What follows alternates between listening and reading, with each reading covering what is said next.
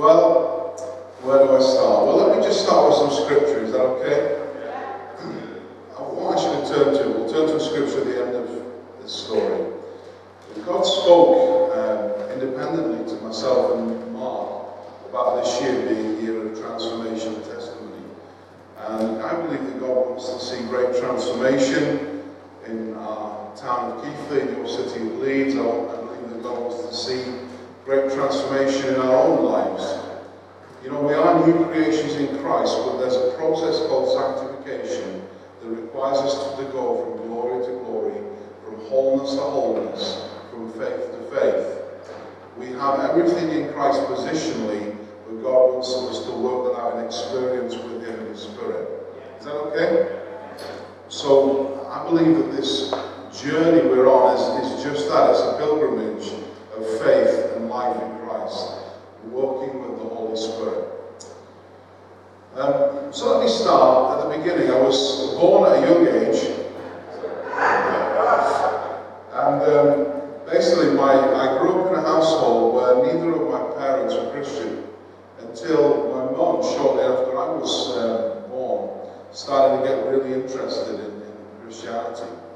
She went along to the local Anglican church and um, she picked up a Good News Bible. Anybody got a Good News Bible? You know the ones with the pictures in it?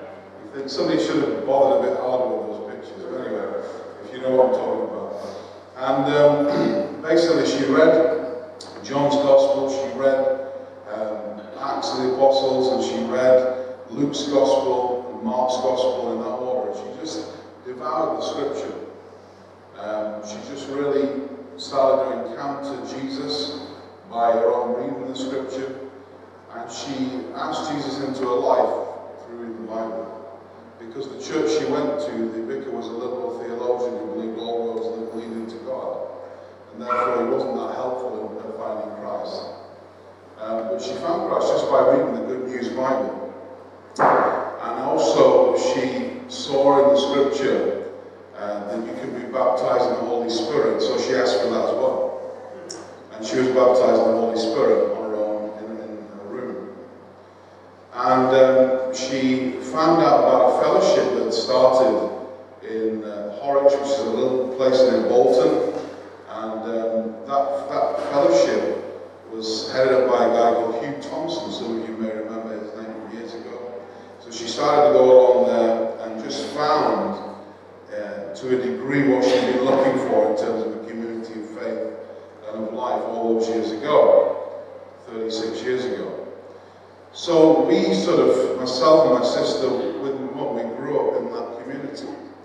And uh, my father came along occasionally, but wasn't really that interested in becoming a Christian. And um, things got bad to worse in my relationship with my mum and dad. And they split up when I was six years old. And um, one of the main reasons why they split up was because my, my dad got violent towards my mum. And to a point where she was in real in harm's way, and therefore we had to leave the home. And my, my dad had a reasonable job, so we lived in a nice part of Bolton, if you can imagine such a thing. And we had to move to a not so nice part. That moved to a school that wasn't the same school I had started in. Um, so just uh, started sort of that new life, uh, things not looking very good. And I remember going to Dales Bible Week. Some of you may remember those Bible weeks. And uh, I was five years old. This is just before, a few months before my mum and dad separated. And um, I gave my life to Jesus. Then the year after, I went back and I got baptized in the Holy Spirit. And I remember vividly the lady who prayed for me to be baptized in the Holy Spirit. She was from originally from Korea, and she'd come over to be part of the new church movement here because she'd heard about what God was doing, and she'd come to Manchester as a student. And I always remember it because her name was Yuk. Just stays in my head all the time. Look, absolutely lovely lady. She, she was a young lady, she must have been a student. She prayed for me, I was baptized in the Holy Spirit. And then a few weeks later, that was when I was six years old, a few weeks later, my mum and dad split up, and it was almost like um, what was happening was that God knew that my father was going to be absent, so he baptized me in the Spirit. You see, the Spirit's job is to reveal everything that Jesus has. And Jesus is first of all a son with a relationship with his Father. So the Holy Spirit is here to show us the fatherhood of God and the motherhood of God, actually, the parentage of God into our lives. And um, I really felt a real sense of the Holy Spirit come into my life at six years old. Um, a real sense of experience of Him. And I remember going back to our local church, and you've seen this morning the children playing various things and doing pictures and Lego and hearing God. I just remember always being a kid that never was interested in worship before that time. And I remember just sticking my hands in the air during the worship, and suddenly I just felt the presence of God all over me. I just, I, I just was, I wanted it, I kept my hands in the air long after the song had stopped, because I didn't want the feeling to go away. And um, just really felt just a sense of God's fatherhood at different points coming to my life. At the new school we went to, I was really badly bullied from the age of six to the age of 11 in that primary school. Uh, but you know, God gave me a scripture, one of the children's workers. Children workers are so important, they really are. Beautiful, uh, beautiful man of God gave me a scripture, and it was from Deuteronomy 28. It just says, You to be the head and not the tail, top and not bottom. I remember God really speaking that scripture to my heart. And I ended that primary school, captain of the football team, head of house, and uh, being able to share about my faith as well. And good God turned the situation around. And uh, went to secondary school and enjoyed life, enjoyed, was involved in setting up a Christian union in secondary school. It was called Life Not Religion. That was our, that was our name. And um, I enjoyed playing football a great deal at school, played for the team, played a little bit for the town. When I was 14, I um, had an injury through football. And just, just on the pitch, nobody sort of clashed into me, but I just pulled up with an injury, like a groin injury. So was real pain. So I went to the hospital and had an x-ray. And um, by chance in the x-ray, they found something that looked like a dark patch in my groin area. And basically, they did further tests and discovered it was a malignant growth. And um, basically, they rushed me from, I had that, all the tests on Friday, they actually got me in on Monday for an operation to remove the growth. And then they were going to give me uh, a course of chemotherapy if I required that.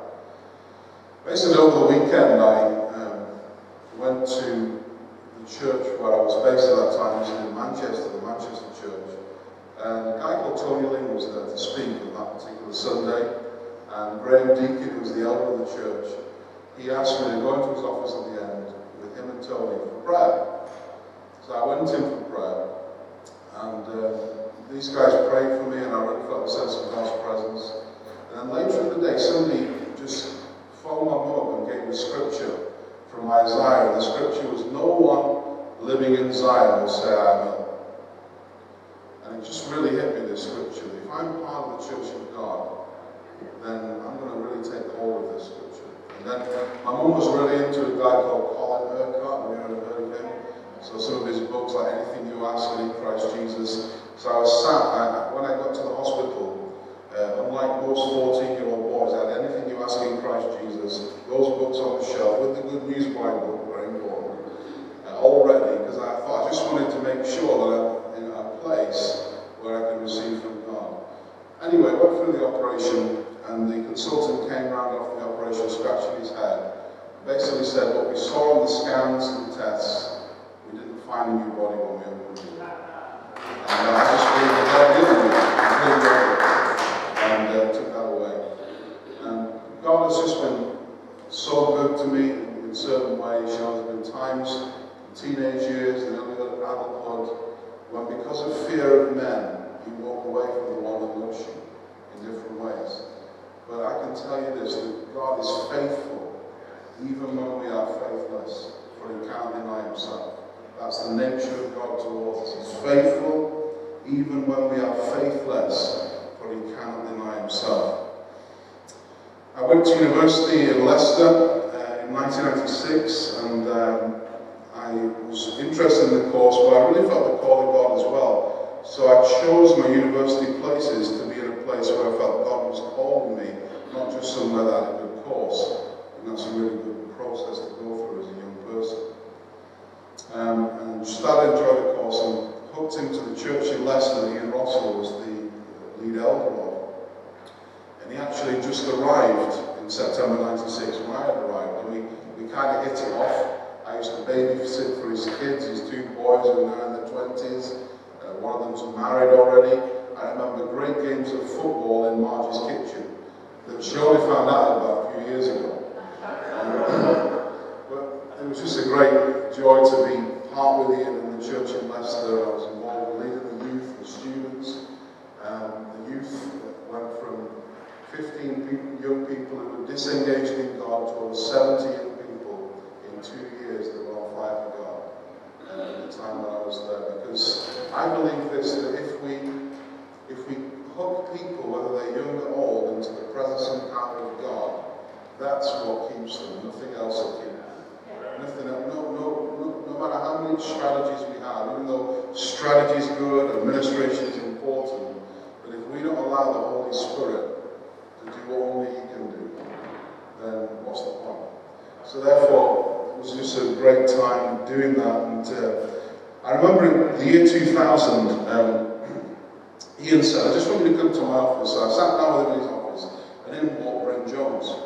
Some of you remember Bryn, uh, apostle here for many years, the founder really. If you Google Bryn, he's the founder of the New Church movement in this country.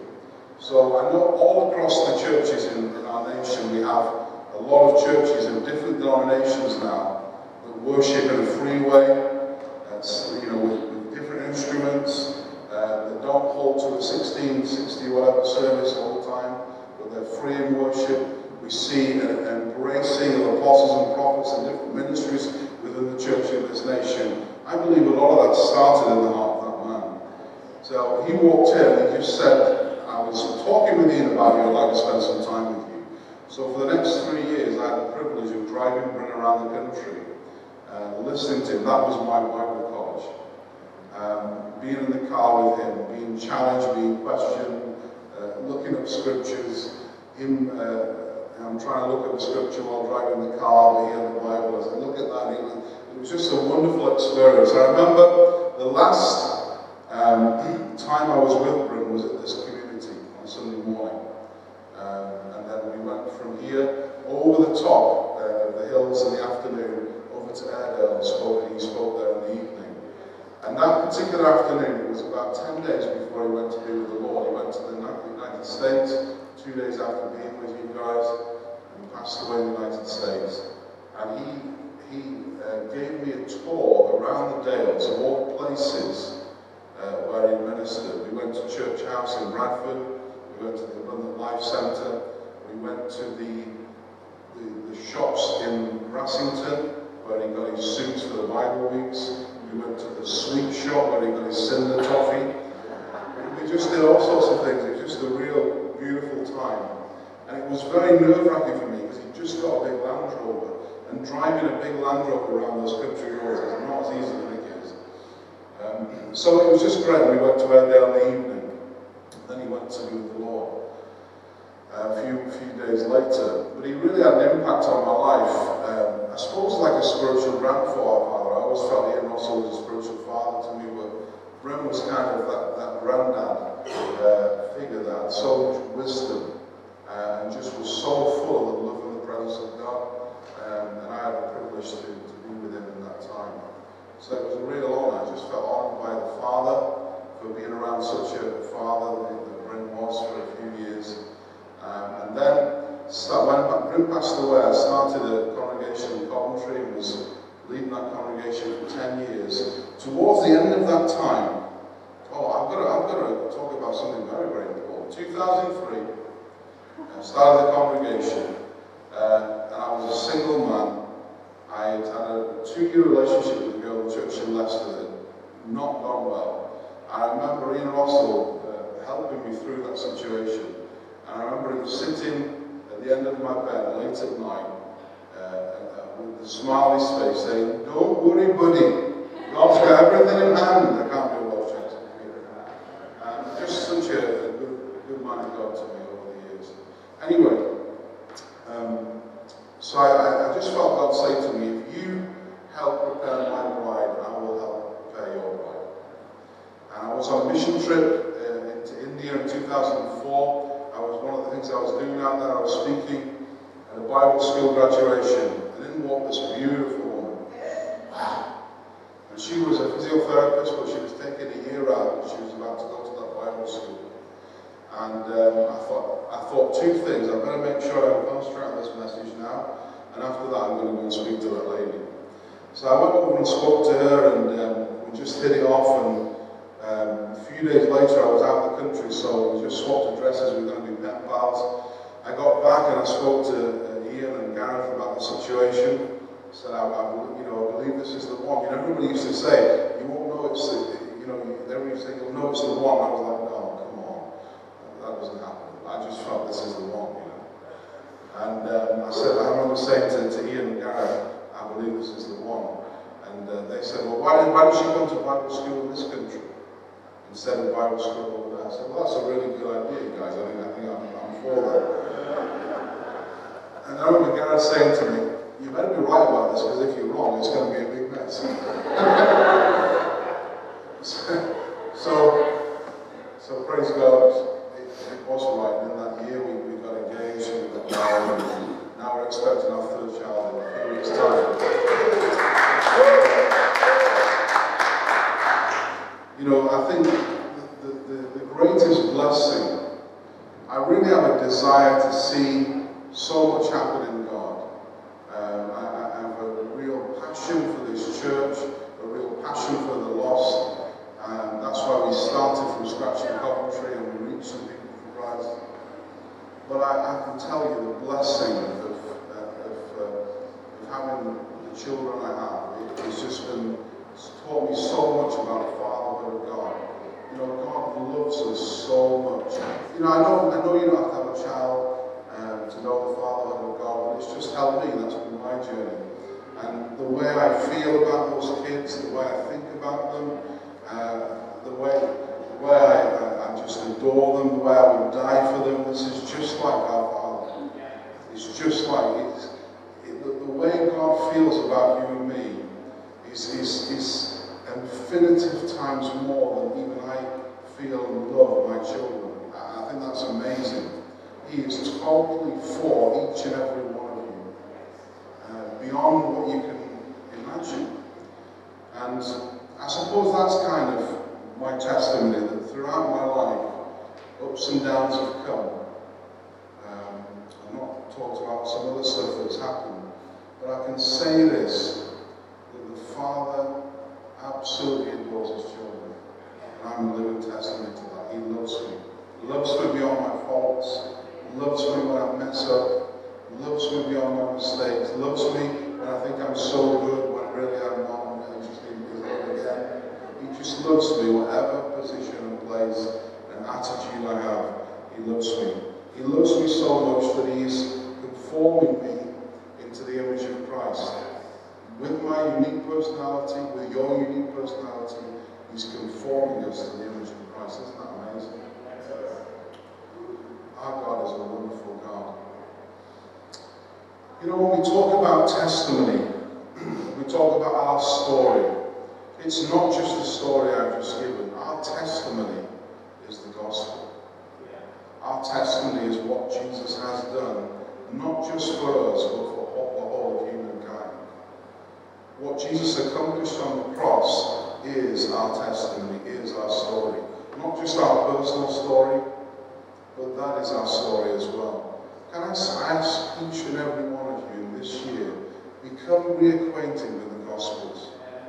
Become reacquainted with Jesus. Become reacquainted with your Father. I, have said this before, I think I've said it in being here as well. There seems to be in, in church life a move away from the Word of God, move away from the study of the Scripture.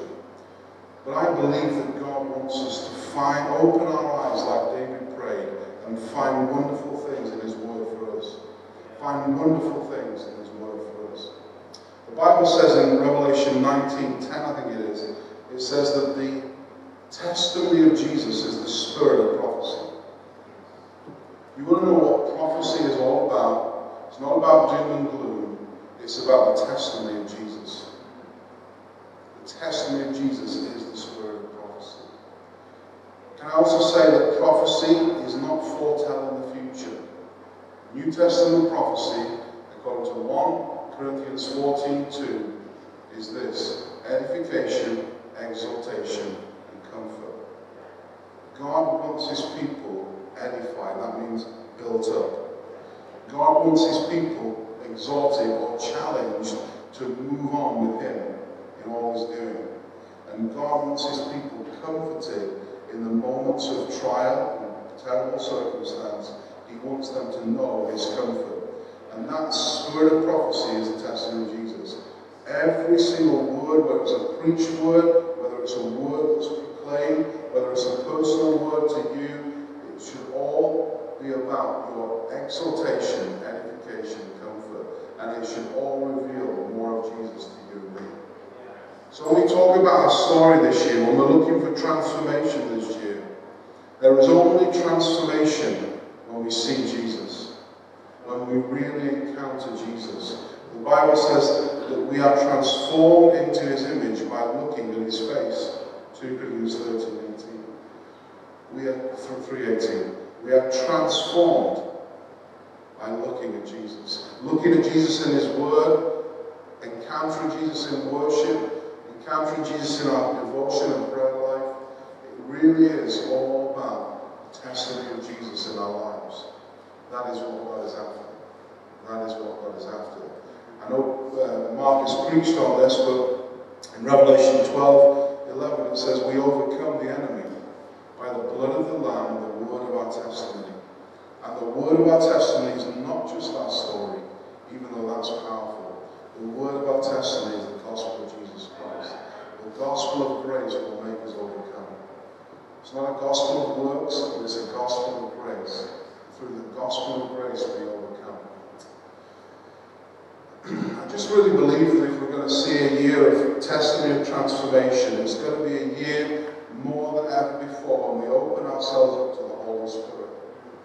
The Holy Spirit is here to reveal Jesus. It says in John 16 that the Holy Spirit, Jesus said the Holy Spirit will come to do a number of things. He will come, come to convict the world of sin. He will come, come, come to convict believers of righteousness. And he will come, come to condemn the devil. So often, as Christians, we're feeling condemned. The only person the Holy Spirit's come to condemn is the devil. The Holy Spirit comes to convict us of our righteousness in Christ Jesus. The Holy Spirit comes to convict the world of sin. Well, Jesus goes on in John 16 to talk about what that sin is. The sin of not believing in Jesus. So often we try and, as, even as Christians, shout loudly about how terrible that sin is, or do a placard in society about how you know this shouldn't happen and this shouldn't happen. But our role is to convict the world of their need for Jesus Christ. That's our role and the Holy Spirit and the bride are involved in that ministry of reconciliation. That's what we're involved in. There's a wonderful story in, Genesis 24. I, I, just love this story. You don't need to turn to it because we haven't got time. I'm going to finish in a couple of minutes. Genesis 24, it's a beautiful story of Abram, the father of our faith. He sends his servant out to find a bride for his son. Beautiful story. Eliezer goes out to look for a bride for Isaac, this young man of promise. And he gets to the place where he finds a beautiful woman serves uh, Eliezer, who's a servant, and serves the uh, to catch, get water for the camels, which would have been a really, really heavy job in the sun to do that, to fetch gallons and gallons of water down a well for camels. God speaks to Eliezer, this is the woman. Basically, this lady goes to her household, the servant goes with her, and her brother Laban, who's a deceiver, tries to stop this marriage happening, starts, tries to stop Rebecca going back to Isaac and Abraham with Eliezer. And there's a line in the story where her family says to, to her, hoping that she won't go. This family says, Will you go with this man? Will you go with this man? Her response is, Yes, I will. And as I'm reading that story, I just feel that that servant is the Spirit who serves on behalf of the Father and the Son to bring the bride to Jesus, Isaac. And I believe that the Holy Spirit is speaking to you and I individually and to the church wooing us to be part of the bride of Christ, wooing us to be intimate with Jesus, wooing us to be in close relationship with Him, be in covenant relationship with Him. The question goes out today, will you go with the Holy Spirit? Will you go with this man? Will you go with the one that will bring you in to all that God has for you? Will you go to, into intimacy with Jesus by the Holy Spirit? Because the spirit of prophecy is the testimony of Jesus. The Holy Spirit cannot be ignored anymore in the church. The Holy Spirit must be the one that helps us come to Jesus in a fresh and new way to make us the kind of people that God intended us to be before the foundation of the world. I'm going to read a scripture and I'm going to close. It's Ephesians chapter 3.